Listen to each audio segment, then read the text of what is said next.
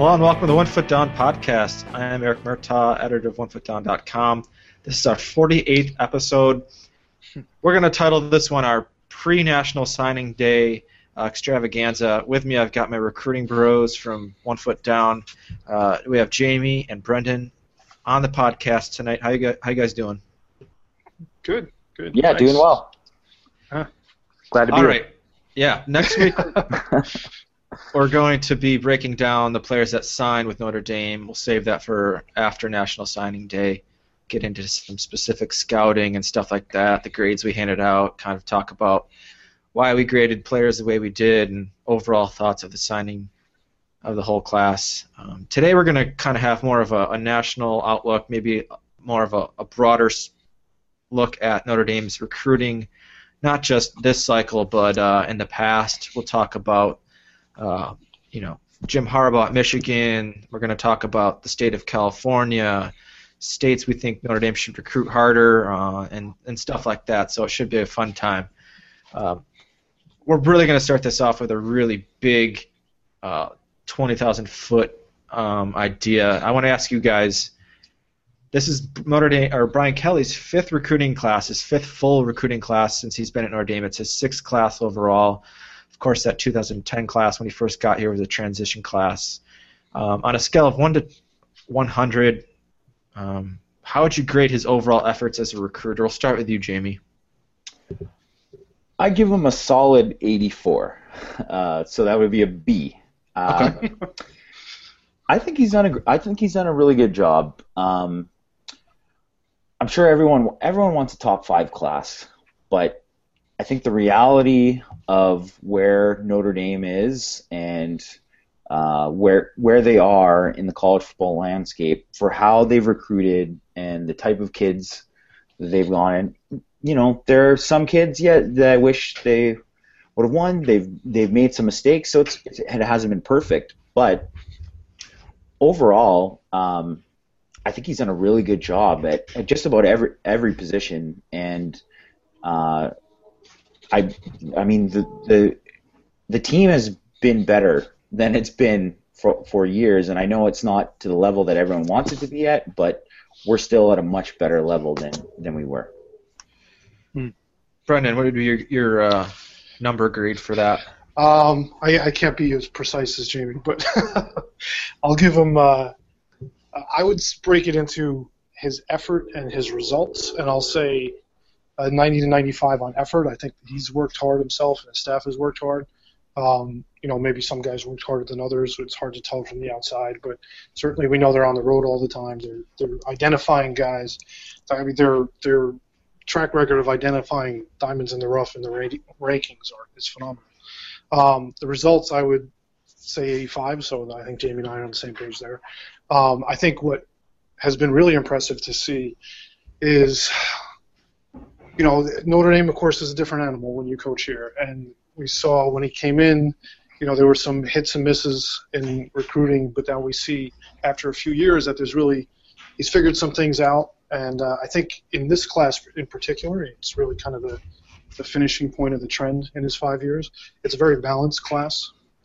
And you can see that we're not getting those craters like we had with Weiss where – and Willingham, where Willingham didn't recruit an offensive lineman for 2 years, you know, or Weiss's defensive recruiting was kind of not good.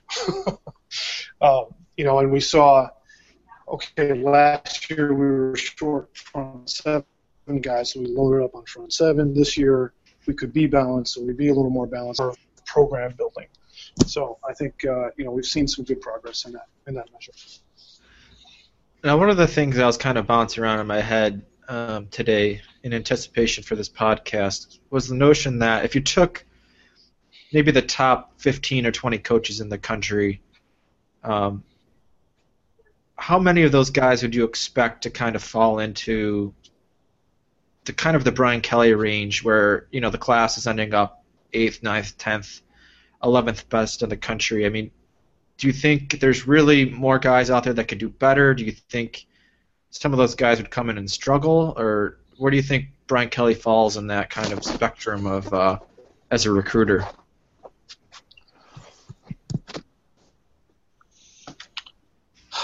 I think he's good. I think he's not, you know, like the Urban Meyer, or I don't know. I can't think of some of the other, maybe Jim Mora. You know, the kind of big person who will come with the aura and all that stuff. But I think he's done a good job. I don't think you could put a different coach in there with a different constraint center in place at Notre Dame and say, oh yeah, instead of top 10 classes, we'd have top 3 classes every year if we just changed out the guy leading the show. Because, you know, there's still going to be a smaller pool that you can work with, you know, and there's just no way around that. I think if you put someone like Meyer or someone like that, you'd see some incremental increase maybe, but nothing earth-shattering. I agree with Brendan. I would say that, you know, an Urban Meyer, you know, a Nick Saban, there's maybe 3 or 4 other guys that would recruit at a higher level than Brian Kelly at Notre Dame, but I don't know if those guys are necessarily the right fit at Notre Dame in terms of the success they have in recruiting. They do it a different way than they would be able to do it at Notre Dame. And, you know, there's a line at Notre Dame, and you can go close to that line, but you can't cross it in order to get a certain type of athlete into Notre Dame. And I don't know if those guys are capable of doing that because they go and they cross that line all the time at their respective schools. And I just don't think that it's a realistic thing that there are too many guys that are going to do, you know, what Kelly has done. And I think that also going back to something Brendan said when he was giving the grade before, that Kelly, it's taken a few years, but he kind of understands how to sell Notre Dame more. And I think obviously Tony Alford, the recruiting coordinator, like he really knows how to sell Notre Dame better than anyone. And you know, it's a different place, it's a different school, and you're selling different things that you would, you know, they like to say you're shopping down a different aisle, and you got to find that those coaches that could do that and find that right fit a certain way. And you know, there's maybe only a handful of guys that could do a better job than Brian Kelly, in my opinion, in that respect. Now, here's something else I was thinking about.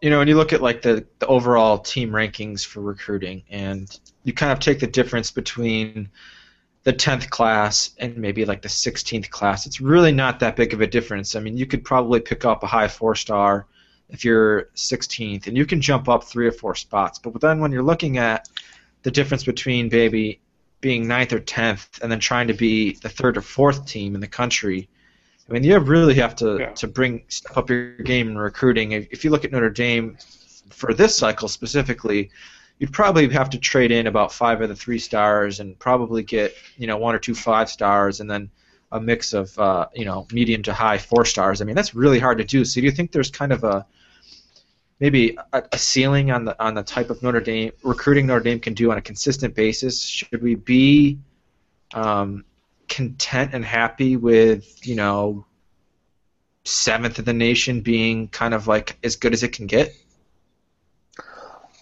I don't think anyone should be content with it. You know, you should always strive for more. And there's, you know, there's 5-star guys in this recruiting class that I would love Notre Dame to sign. And they're, you know, people would say that, oh, he's a Notre Dame type of kid.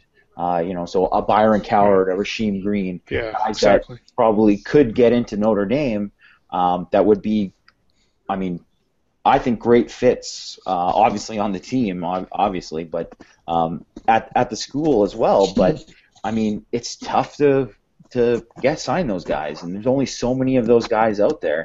So imagine if they're out of the, you know, the 30 or so 5-star players, there's maybe 10 that Notre Dame really can target. And to get those 10, I mean, you're battling everybody else, because just like you know, Byron Cowart, he's gonna pick Auburn or Florida, I think are his top 2. And when you think about Auburn and Florida and you compare them to Notre Dame, it's no comparison. They're just different choices. And I think that it just you know, and they're both great schools and great programs in their own way. And you know, that's what he wants, and he's from that you know, area of the country, and he wants to go there. And it, I mean, it's a tough sell. It's a tough sell, right? So you know, you got to just find the right kind of kids and target those right kind of kids, and hopefully you get in on them early enough, and you know, do a good enough job recruiting them where they decide to choose to go to Notre Dame. Yeah, I agree completely. I think, you know, the difference between, like Eric was saying, that 6 through 10 to 1 through 5 in the recruiting rankings, it's basically 5 stars, right? And if you're not getting them, there's really no way you're going to break into that top 5 level. And where we are, you know, I don't like to pin too much on a single game, or to some respect, or in some sense, even a single season. But certainly for those guys, those 5-star guys, like, they pretty much all have NFL dreams, you know. And when Byron Cowart, and he hasn't made any secret about it, that he wants to be in the NFL in 3 years, 4 at most. And I'm not judging him for that. I mean, he's a phenomenal talent. He's very dedicated. You know, good for him.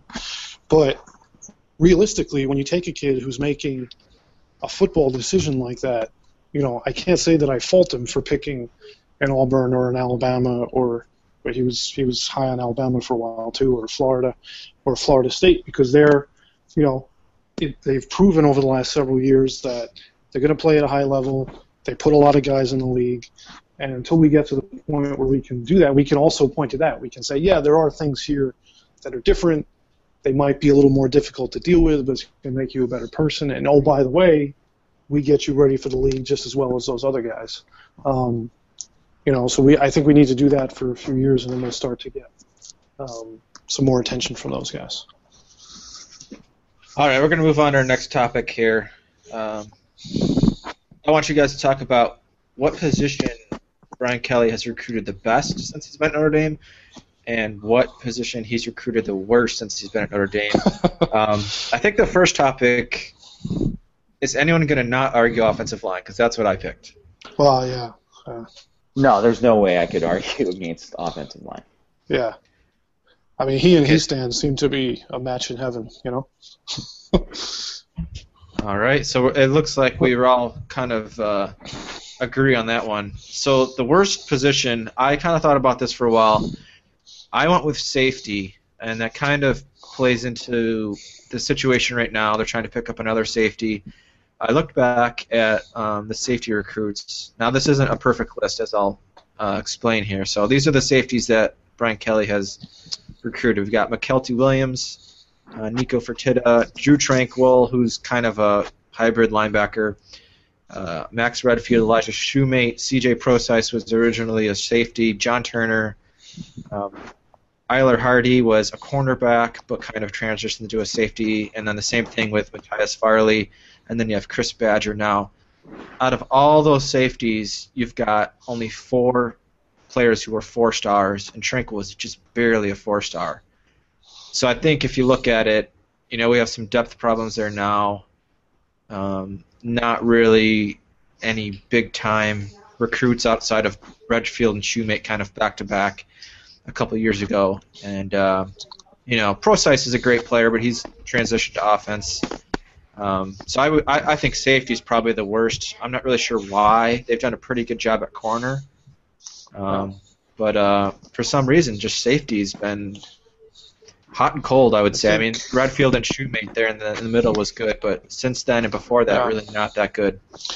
Did you have, I mean, I don't think it would really change the overall picture that much, but did you mention Nicky Baratti? Yeah, I think he was listed as an athlete. I forgot to lump him in there. Athlete, yeah. Yeah, I think he was a quarterback safety in high school, or quarterback in high school. All right. So that was safety as soon as he got. So, but he was like a high 3-star, I think. Yeah, he was another 3-star. So he doesn't really change the picture, but yeah. What do you guys got? Yeah, you know that. Same way. You know, I kind of thought about it a little bit. I'm actually going to go with inside linebacker. Oh, okay. I think There was that year, or there were a couple years in a row where we didn't get anybody, I think. Mm-hmm. Right? At least one year we didn't recruit one, I think two straight. And, you know, we had Teo, and he was starting every year, but still. And that's how we ended up with, you know, well, okay, Jared Grace got hurt, but even at that, if Grace were starting, you'd have Schmidt, either walk-on Schmidt or true freshman Morgan backing him up.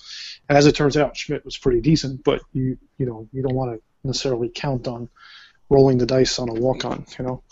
Yeah. So that's definitely been a little bit of a hole, too. I mean, this is a pretty good linebacking class this year. You know, yeah. The 2015 class, so hopefully they'll be okay going forward. And Morgan obviously was a great get, but yeah, definitely there was a little bit of a hole there in the middle. I would say I was going to say inside linebacker as well, but I didn't even really think about safety. But Eric, now that you brought that up, like, whoa, we have done terrible at safety. That's not. I mean, it really has been. A black hole of terrible recruiting at that time. Like, I mean, there's been injuries as well, and I mean, Collinsworth was a receiver, and then he came in and played safety as well. But I mean, no one's gonna say that Austin Collinsworth. I mean, he was a captain as a senior and stuff, but he pretty much was hurt for the second half of his career when he would have been a starter, right? So it was. It's been really disappointing. It's kind of shocking, too, because, you know, obviously he wasn't a Kelly recruit, but Harrison Smith was such a good player for Kelly the couple years that he played for in the secondary there. And, you know, he's a first-round pick. You know, he's been a Pro Bowl player at in the NFL for the Vikings and has done a great job. And, I mean, obviously we haven't produced a ton of safeties into the NFL during that time, but I mean, there's a guy to point at, like, look, here's this guy, like, he's a first round pick. You could be our next Harrison Smith, and we really have not hit a home run. It has been a lot of like a lot of 3 stars and a lot of guys that were kind of borderlines. Like, well, I hope these guys develop rather than. You know, so the two guys that we had this year, obviously, you know, Eric mentioned Shumate and Redfield. I mean, both those guys are highly touted guys, but even those guys, you know, are still in the process of developing, and they're going to be upperclassmen next year, right? So they really need to do a better job there. And I like McKelty Williams a lot this year, and Nico Fertitta. I mean, I like him. But I'm not sure if he's ever going to be like a quality starter at Notre Dame. I think you know, the jury is definitely out there. They really, really need to land you know, a safety here. And I like the guys that they're targeting in the next little bit, but they need to land one of those guys in a very bad way. And then, you know, next year too, they got to hit safety again, and it's just the same thing with inside linebacker, right? Like I wrote that post about it a few years back about the deficiencies in defensive recruiting and how they signed. You know, we were playing with 2 inside linebackers in our base defense, yet they signed 3 inside linebackers in 4 years. There's something wrong there, and they didn't sign other outside guys who could maybe fit into inside linebacker either, right? Like they had a really distinct set of criteria that they wanted for that inside linebacker position. It's like they thought that you know, Dan Fox was never going to graduate or something. Like they needed to do a better job at inside linebacker, and I mean luckily they've done it, I think, with this class, and then. The previous one with Morgan, and it sounds like Martini. It looks like he's going to be a better player than a lot of people projected. But I mean, and then the other spot is edge rushers.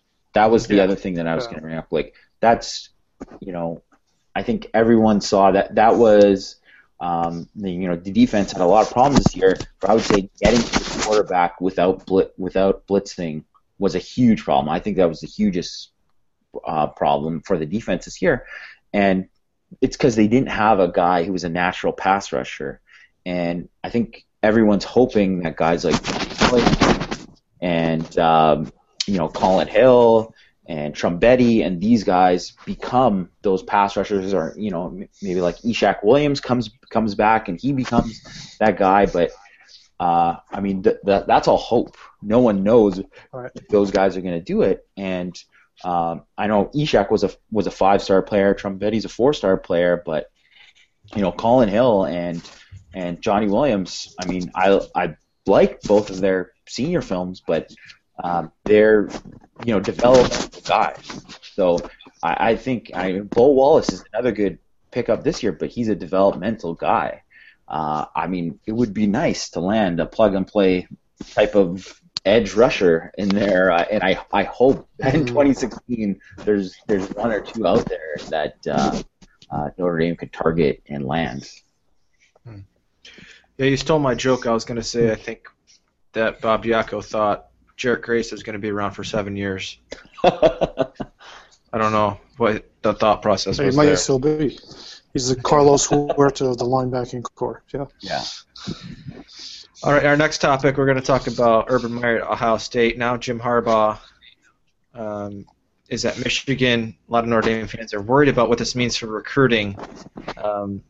I would say this is a normal reaction for Notre Dame fans to be worried about the situation.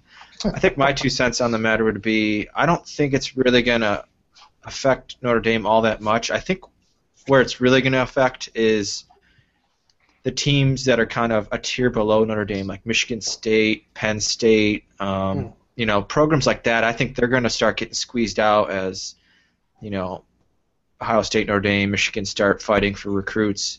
I think that's going to hurt those second-tier programs a lot more than I think Notre Dame is going to get theirs in recruiting. We might miss out on some high-profile guys here and there, but we'll get some of ours too. But I think, even with Harbaugh at Michigan, I think it's going to be a bad news for kind of those programs that snatched a high 4-star here and there. I don't think they're going to get as many of those anymore. What do you guys think?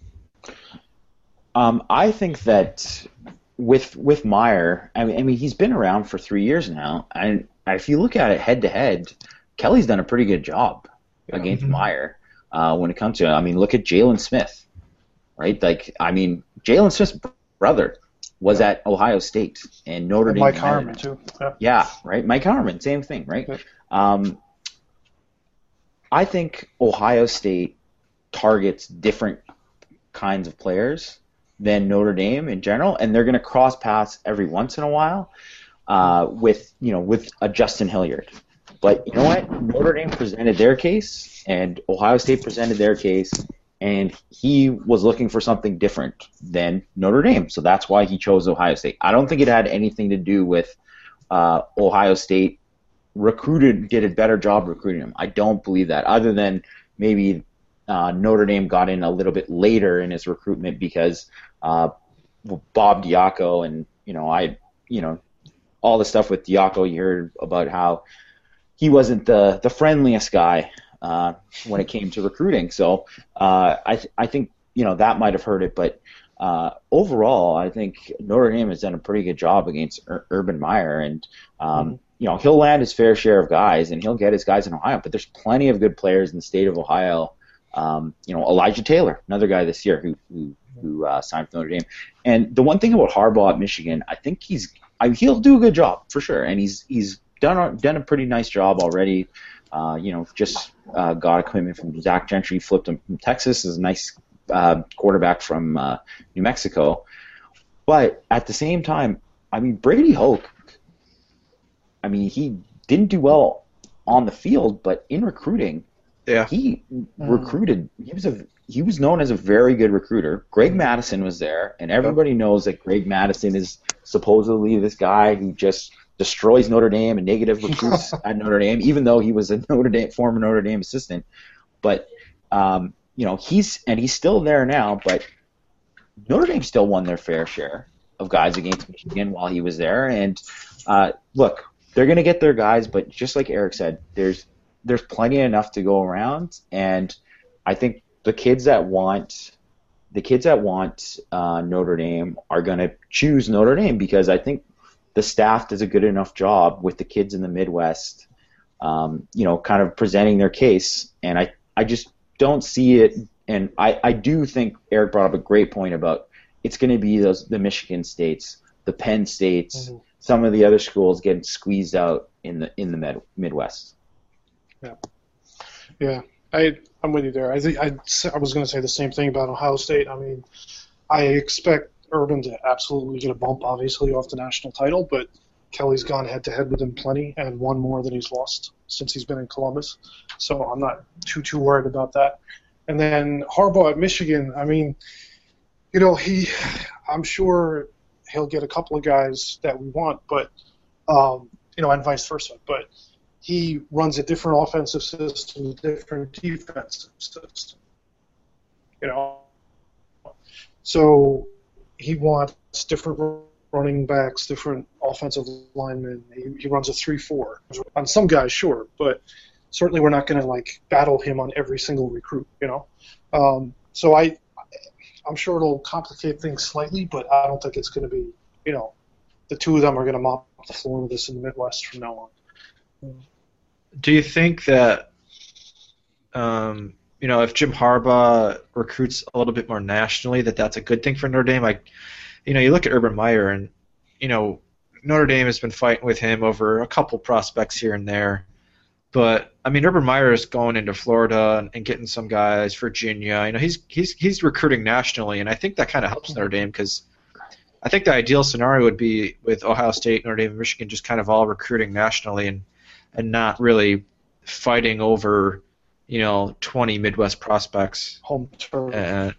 Yeah, I think they're kind of, everyone's going to kind of get their own in the Midwest and then go out and, get their, get some top 250 players nationally. And I don't really think it's going to be that big of a change, to be honest.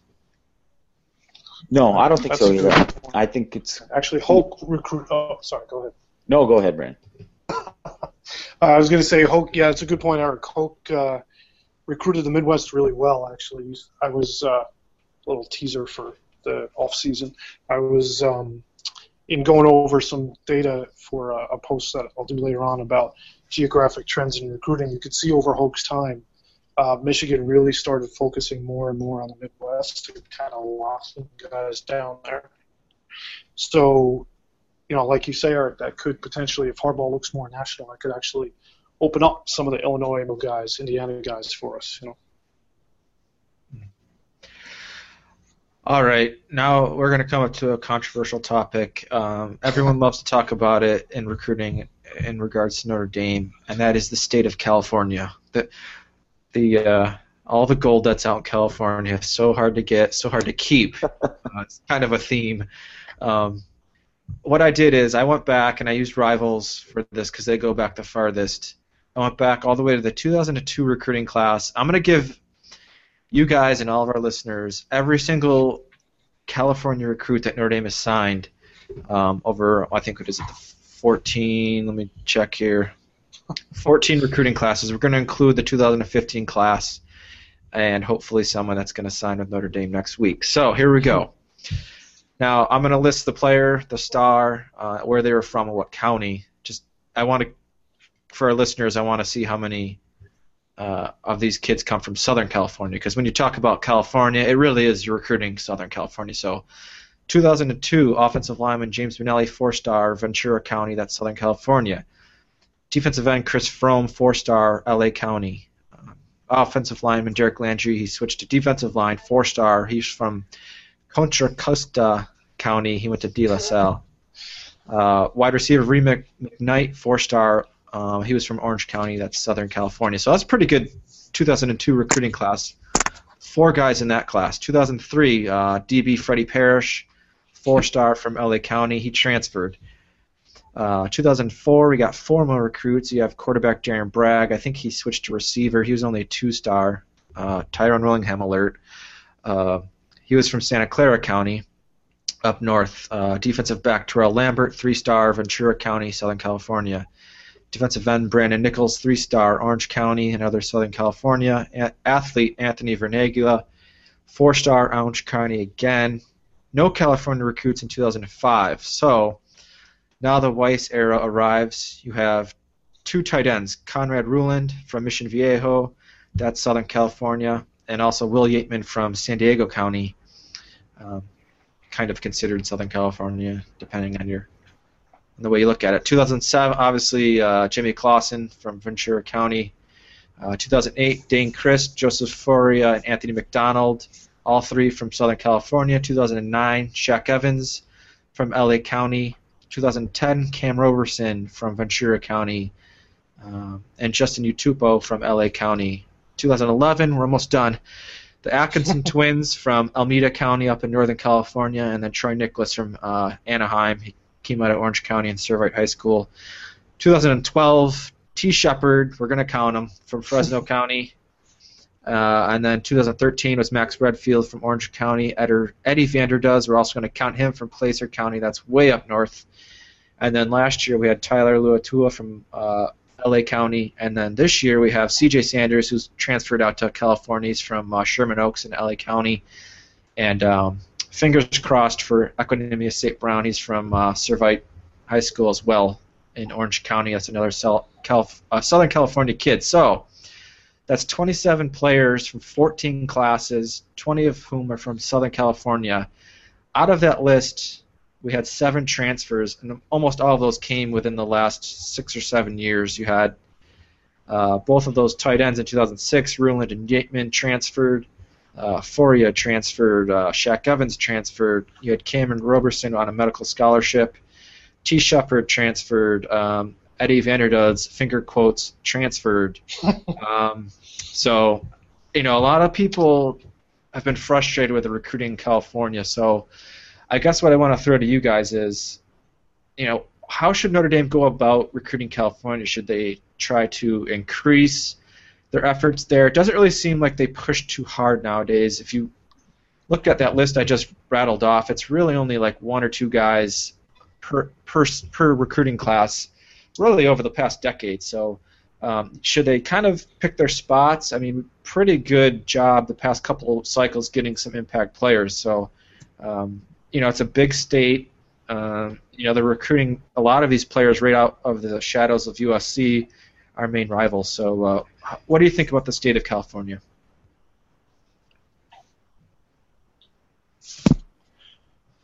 Jamie, we'll start with you because I know what you're going to say. Okay. Well, yeah, we did talk a little bit about this before we started recording. I think they should put more effort into California. Mm-hmm. I know this sounds ridiculous based on recent track record and all that. And Eric, did you mention C.R. Wood in there? I can't remember if he did or not. You know what? I might have missed him. I think I missed him. He would have been 2008. I think so. Yeah, and he redshirted. So, I mean, I just think of a few guys from that list. I think of Raymond McKnight. I think of Terrell Lambert. I think of Troy Nicholas. I mean, I think of all the good guys that we've gotten from those classes and those productive players, and they've been very good players for Notre Dame. Sierra Wood was a very good player for Notre Dame. Maybe he didn't leave on the best terms, but he was a very good player for Notre Dame, super important player in the 2012 season. I think there's so much theoretic love that people forget how good Sierra Wood was as well, and especially that big run in that Oklahoma game. I'll never forget it. Huge run. You know, he was a very good player for multiple seasons for Notre Dame, and I just think you gotta take your chances there. And I'm not saying we should sign 4 or 5 guys from there every year. I don't think that's realistic, but to get 1 or 2 from there every year. There's just too much talent there. There's, you know, I think, you know, this year when you look at the quarterback class of 2015, I think that's going to be kind of a precursor to what you're going to see with quarterbacks. I mean, California already produced a lot of quarterbacks, but the way they have it set up with the private quarterback coaching, you know, Jimmy Clausen was kind of part of that first wave of all that. With, I believe he was a Steve Clarkson guy, but all these quarterbacks who've gone to these private quarterback coaches, they're just more developed than a lot of these other kids. And, I mean, for what Kelly wants to do on offense, I mean, I think there's just way more of those guys out there that, you know, if we're going to try to keep signing, you know, doing well at the quarterback position, you have to target California every year because there's going to be players there. There's going to be at least a couple of quarterbacks every year that are going to be good enough to get a scholarship offer from Notre Dame. So you got to target there. There's always going to be, you know, Notre Dame can't go and hope to sign, you know, defensive tackles from the Southeast every year. It's hard to get those guys. So sometimes, you know, you got to go into California. You got to try to target a kid there. Or you got to, or if we want to get an edge rusher, we can't. You know, there's maybe none in the Midwest. Well, California might be an option, right? Like, there's just too much talent there. You know, there is a good alumni base there as well. Like, I just think it's crazy to not target there. Maybe they were targeting the wrong kids previously, so hopefully it changes. Yeah, it does kind of seem like eventually the luck has to even out there, doesn't it? I mean, we had a bad run there for several years with the Fresno situation, and that's what the house always wants you to think. They can stay out of Fresno. Stay out of Fresno. They can target the rest of the states, and then I think I'll be happy with that. What do you think, Brendan? I mean, I think they put Matt LaFleur out there as the main recruiter on the West Coast and in California, which is kind of a curious decision, I thought, originally. And I think Bob Elliott backs him up most of the time out there. You think they should maybe change that up? Well, I don't know. I mean, from what I've heard about LaFleur, you know, it seems like he's a young guy. He's an energetic guy. He comes right from the NFL, so kids, you know, gives him some credibility. And it seems like he's connecting, you know, okay with the kids, and just we haven't gotten inroads there yet from it. I do think it's interesting that you hear Elliott's name coming up with him more recently. You know, like he needs some backup out there, which is fine. I mean, it's not an easy job out there, right? I'm sure Mike Denbrock is happy to shove it off on the new guy after the luck he's had. But, you know, I'm completely with Jamie. I mean, you know, there's just too much talent out there. It's the population centers. You know, it's California, it's Texas, it's Florida. And however hard it is to recruit there, you can't just give up on it because that's where the guys are going to be, you know. And if we want to get those elite guys, you know, we can't sit back and say, well, we've had a tough time, so let's focus attention elsewhere. And then we haven't been paying attention for 2 or 3 years there, but, hey, there's an elite guy. We'll just drop in and get him. It doesn't work like that. You know, you have to be in the state consistently, even if you're not getting guys, to build credibility, to maintain relationships with the high schools and all this stuff. You know, look, Louisiana, we're finally seeing some dividends this year with Tillery and Bo Wallace and possibly, fingers crossed, John Reed. Coin flip, but we'll see. But that, you know, Cooks has been working for 2 or 3 years to get the foot in the door in Louisiana without any results. And that's just what you have to do. You know, you have to pound the pavement and knock on doors and just be seen. So yeah, I definitely would, like Jamie says, I would ramp it up in California if anything, because it's just too much good out there. All right, a similar topic. I wanted to ask you guys which state, if you were recruiting at Notre Dame, and say you're Brian Kelly or you're Tony Alford heading up the recruiting efforts, which state would you be recruiting harder? For me, this is like being a kid in a candy store because you're going to be like, oh, North Carolina, no, wait, Florida, California. But I think after thinking about it, I would probably land on Texas. I think they've made really good inroads there. The loss of McKinney is unfortunate, but I think maybe bang for buck, good fits there. I think, you know, the state's huge. There's lots of, I don't know, I just think the culture there fits well with Notre Dame. There's some good Catholic schools down there and stuff like that. So I think I would pick Texas. What would you guys pick? You know, I'd love to see us make more noise in Virginia. It seems like there's a ton of talent in there that's growing, and we can't really get in the door there. And I think there are some kids there, like maybe a Quinn Blanding from last year or something, that would be a good fit for Notre Dame, and just we haven't been able to get in the door in that state. So I'd love to see us make a little more noise there. I was going to say Virginia as well, but then I was like a kid in a candy store. There was too many that I wanted to say, well, we should recruit this harder. Virginia, North Carolina, I think both those stand out to me because that's ACC country. And mm-hmm. we're in the ACC now, and we're going to start playing a lot of these teams from those areas more often. So, you know, hopefully we can make some more inroads there. I think there's, I do some work for a Virginia Tech site as well that on BT Scoop. It's on 24/7 Sports, and so I watch a lot of film on Virginia kids, and there's a ton of talent in Virginia, and it's not an untapped resource because people are recruiting there, but I think it's an untapped resource for Notre Dame in terms of, I'm not looking at these kids' transcripts, so I have no idea if they can get into school or not, but there's a lot of talent there. I think there's always a ton of talent in North Carolina, and they don't have a dominant college football program, and they probably never will, even though Duke is playing better and they're kind of similar to Notre Dame in terms of their kind of academic standing, but still, Notre Dame is Notre Dame and Duke is Duke. Right.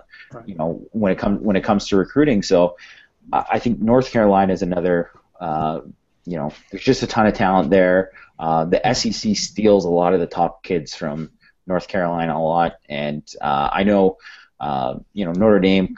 I think under Weiss, we targeted North Carolina a little bit more. I remember we got Robert Blanton from there, Kerry Neal. It was Rayshawn McNeil, North Carolina kid too. I think he was. Those kind of there's talent there, especially at DB. Safeties. That's where you can find some of these kids, and I think it would be good to target both of those states a little bit harder. All right, we're going to transition to some tear shedding. We're going to talk about USC recruiting. A couple of years ago, they're in the middle of their sanctions. A lot of people are hoping that things were going to fall apart for USC. They've quickly rebuilt everything there, including the monstrous beatdown on Notre Dame to finish this regular season this past year. They currently have, I think, 3 5-star recruits, Chuma Duga from Georgia. They have Osa Messina, who just verbaled from Utah, and they're probably going to add 3 more 5-stars, it looks like. At least that's the way most of the experts think it's going to fall. They've gotten Ronald Jones, who would have been a nice get for Notre Dame. They've plucked Marvell Tell recently. What are we supposed to think about USC right now? I know a lot of people don't really think all that highly out of Steve Sarkisian, but recruiting for USC has stepped up its game immediately. They have 20 verbal commits right now, and they're about to sign basically a full class. So really back to business for the Trojans. Yeah, they're loaded. It's a loaded class. Lane Kiffin, he always signed good classes as well. They were short in numbers, obviously, because of the scholarship reductions. But this is it's a truly ridiculous class, and I like some of the guys they already have. Like obviously, Messina and Jones are the two guys that. Oakile Ross too is another kid that Notre Dame finished second for, probably a distant second, but he would have been obviously a great player to have. And Adoga's a stud, but the guys that they're going to add, if it goes as predicted, like Amon Marshall and Rasheem Green and Porter Gustin and John Houston, these guys they're elite guys that, stuff has to go wrong for these guys not to be NFL players down the road. That's how talented these kids are. And it's just like a factory. They're getting all the top guys they want along the West Coast again. And if they keep it up, Steve Sarkisian, he would have to be a horrible coach not for them to at least not win the Pac-12 South every year. And obviously Notre Dame wasn't at full strength when they played this year, but this was not a good team, a USC team. And they ran Notre Dame out of the Coliseum. It was an embarrassing game. I think everyone could admit that.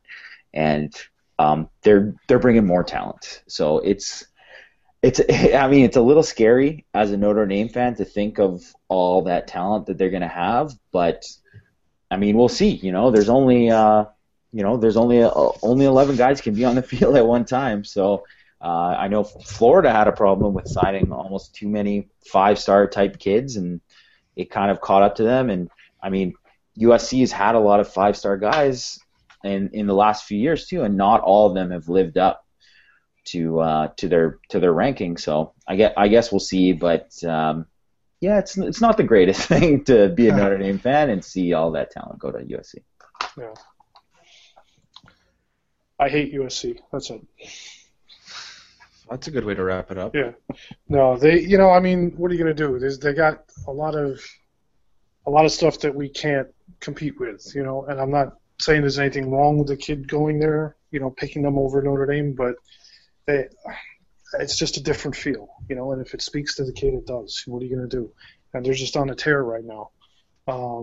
You know, and they got feel-good vibes. It's funny because their season overall, you know, if you look at total results on the season, was very similar to ours. But, you know, of course they stomped us at the end, which kind of changes perceptions a little bit. But, you know, I mean, they feel like they're rolling as a program, like they're starting to get something rolling.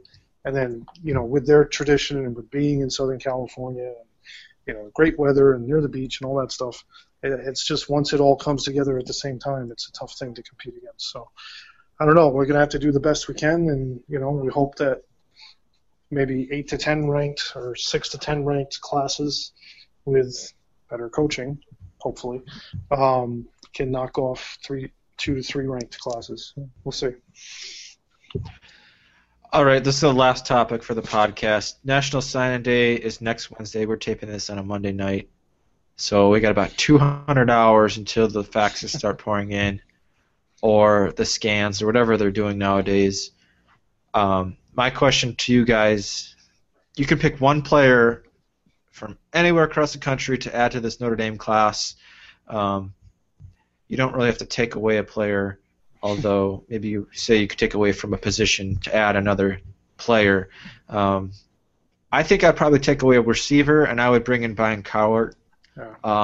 I probably would want to bring in a safety, but I would really like to get an elite defensive end. I kind of thought about Josh Sweat, but I think Cowart's a little bit more physical and might be, you know, maybe not as good of a speed rusher, but he's still going to be really good. So I would pick Cowart, and I would bring him aboard. I think that would make the defensive haul, you know, pretty good. I think they've got some projects in the defensive line backed up by some really good linebackers, so I would want to really boost that defensive line.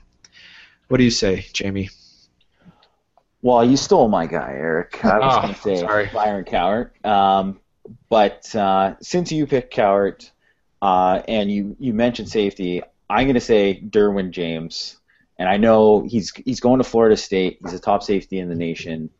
You know, he's been committed to Florida State for a while. I'm not even sure if Notre Dame even offered him, but if we're just taking players and regardless of anything, I mean, he is, you know, they have Jalen Ramsey, who is just an absolute stud for them right now, and he's another one of those type of impact type of guys, and I think he's going to be a special player. And, you know, we've obviously struggled at safety. We don't even have to lose anyone. We're still looking for a safety. So I would love to have Derwin James somehow, you know, well, maybe he'll make a last-minute decision. No, he's not going to, but would love to have a player like Derwin James in this class. Well, I was going to say Byron Cowart too. But I'll stick with him. I'll be unoriginal and stick with him. You know, it's just such a huge hole. And you talk about there's an issue with safety, there's a depth issue, but we do at least have 2 frontline guys right now, you know. But what Cowart does, we just don't have on the roster, as far as we know. I mean, maybe Johnny Williams is that guy, but we don't know. Cowart, you know, I think he could step in from day one and be a factor. So that would completely change what Van Gorder could do if we have that real rush threat, and make the secondary's job a lot easier, so maybe the safety issue isn't quite as bad. you know, so that's a lot to put on one kid, but still. If I pick one guy, it'd be Cowart. All right. We kind of got teased with Cowart way back when he came and visited, and things were looking pretty positive. I know there were some reservations, obviously, because of his status and where he was from, but, man, it would have been nice to get him. Oh, man, yeah. It would have been something. He would have been the best. I know Ishak Williams was a 5-star defensive end, but he was not Byron Cowart in terms of the level of recruit he was. And the one thing that I can say, just like a little personal tidbit on Byron Cowart, when I saw him at the opening and in person, and he was phenomenal there. And from that point, I thought, you know, it was a toss-up between him being the top player in the in the nation, him or Trenton Thompson, the defensive tackle, is going to Georgia. But he was just phenomenal. And the one thing was his work ethic was insane. Like, he was just a guy who was always asking questions, you know, like learning each rep that he took and just got better and better. And, you know, it would be shocking if he wasn't an impact player at the next level. And, you know, by all accounts, he's a great kid too. So, you know, I'm sure he's going to be great for whatever school he chooses. You know, we wish it was Notre Dame. Yeah, he's one of those guys. You know, he's a 3-year guy, right? But that's his plan, at least. And if he's healthy, there's right, and you know that he has said that's what he wants to do. So, you know, right now, you know, we can appeal to that guy, but right now we don't. You know, so I think he is kind of a Notre Dame guy as far as, you know, fitting in on campus and all that. I think he was up here for Irish Invasion, right? He loved it, but you know, just him looking at his long-term goals in the league, he didn't see us as the best path to get there. Oh, well. Yep, that's the way it goes sometimes. All right, that's going to wrap up our 48th podcast. We'll come back with another podcast next week right after National Signing Day, talking about all the recruits that Notre Dame signed. I'm Eric, that's Jamie, and Brendan. We will see you next week, and go Irish. All right. Go Irish. Go Irish.